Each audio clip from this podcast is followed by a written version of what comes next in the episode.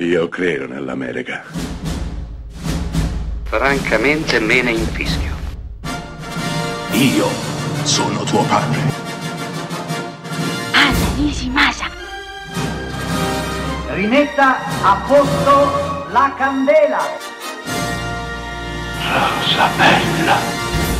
Nel 2016 lo spagnolo Juan Antonio Bayona mette in immagini uno dei libri più, più, belli che mi sia mai capitato di leggere, Sette minuti dopo la mezzanotte, di Patrick Ness. Libro molto difficile da trasporre in immagini. Sì, perché il, l'argomento è estremamente pericoloso, estremamente delicato, si parla di lutto, si parla di perdita.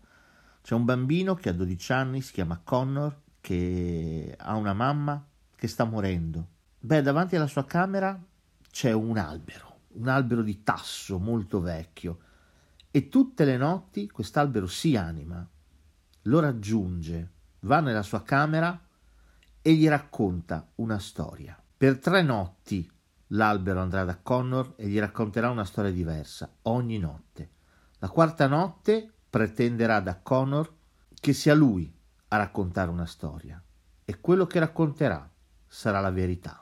Questa in brevissimo è la trama di questo splendido libro che consiglio a voi e a tutti i vostri ragazzi, ma è anche la trama di questo splendido, delicatissimo film, che davvero parla del lutto, parla della perdita, parla del senso di colpa, argomenti difficilissimi da trattare, sia in un libro sia in immagini. Non esattamente un film dell'orrore, visto che siamo nella settimana di Halloween, ma un film che ha a che fare in qualche modo con la crescita da un lato, con la fantasia dall'altro, mettendo in immagini l'angoscia, l'urgenza, il bisogno di un dodicenne di capire il mondo che lo circonda e soprattutto se stesso.